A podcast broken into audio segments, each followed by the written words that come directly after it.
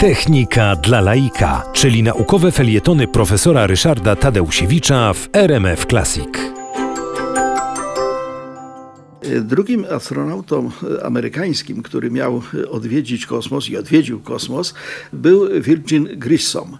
Virgin Grissom był bardzo ambitnym człowiekiem, a jeszcze bardziej ambitna była jego żona. Po locie pierwszego astronauty amerykańskiego, Alana Sheparda, była wielka feta. Shepard wraz z żoną jechał takim otwartym samochodem przez ulicę Nowego Jorku, potem był w Waszyngtonie przyjmowany przez prezydenta Kennedy'ego, wizytował Biały Dom. No więc wobec tego w Grissomie, który był bardzo ambitnym człowiekiem, no dosłownie się gotowało, jeszcze go żona podkręcała, więc w związku z tym czekał na swoją szansę. No i doczekał się, mianowicie Shepard poleciał 5 maja 61 roku, natomiast Grissom poleciał niedługo później, 21 sierpnia 1961 roku.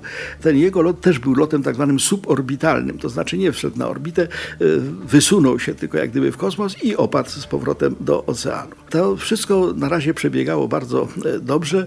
Ta statek kosmiczny, który Grissom nazwał Liberty Bell, no, wylądował na, na Pacyfiku. Natomiast problem polegał na tym, że Grissom prawdopodobnie no, zdenerwował się i otworzył za wcześnie włas. Rezultat był taki, że ten statek jego kosmiczny zaczął tonąć. I wobec tego no, właściwie z wielkiego triumfu zrobiła się wielka kompromitacja.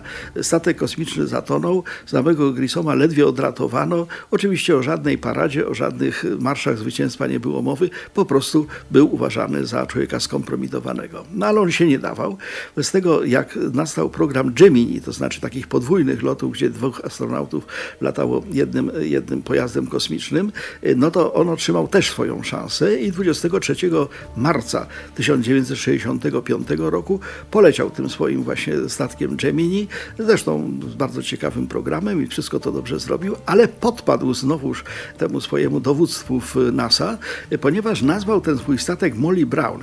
Molly Brown to była taka pasażerka Titanica, która nie zatonęła, ponieważ jemu się ten pierwszy z jego statek utopił, w związku z tym ten drugi nazwał Molly Brown. Okazało się to prześmiewcze, to znaczy mnóstwo ludzi z tego wykpiwało, no został po uszach, no znowu był właściwie pechowy. No ale najgorszy pech spotkał go później, mianowicie został wytypowany do załogi Apollo 1, to znaczy pierwszego statku kosmicznego, który był przygotowywany do lotu na Księżyc. Oczywiście Apollo 1 nie miał lecieć na Księżyc, on właściwie wypróbował pewne rzeczy w procedurach naziemnych, ale 27 stycznia 1967 roku nastąpił dramatyczny pożar w kabinie Apollo 1, gdzie właśnie przebywał Grissom i dwóch innych astronautów.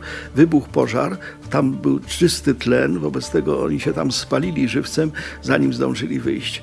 Więc w związku z tym, no cóż, drugi człowiek w kosmosie, człowiek o ogromnych ambicjach, po prostu spłonął.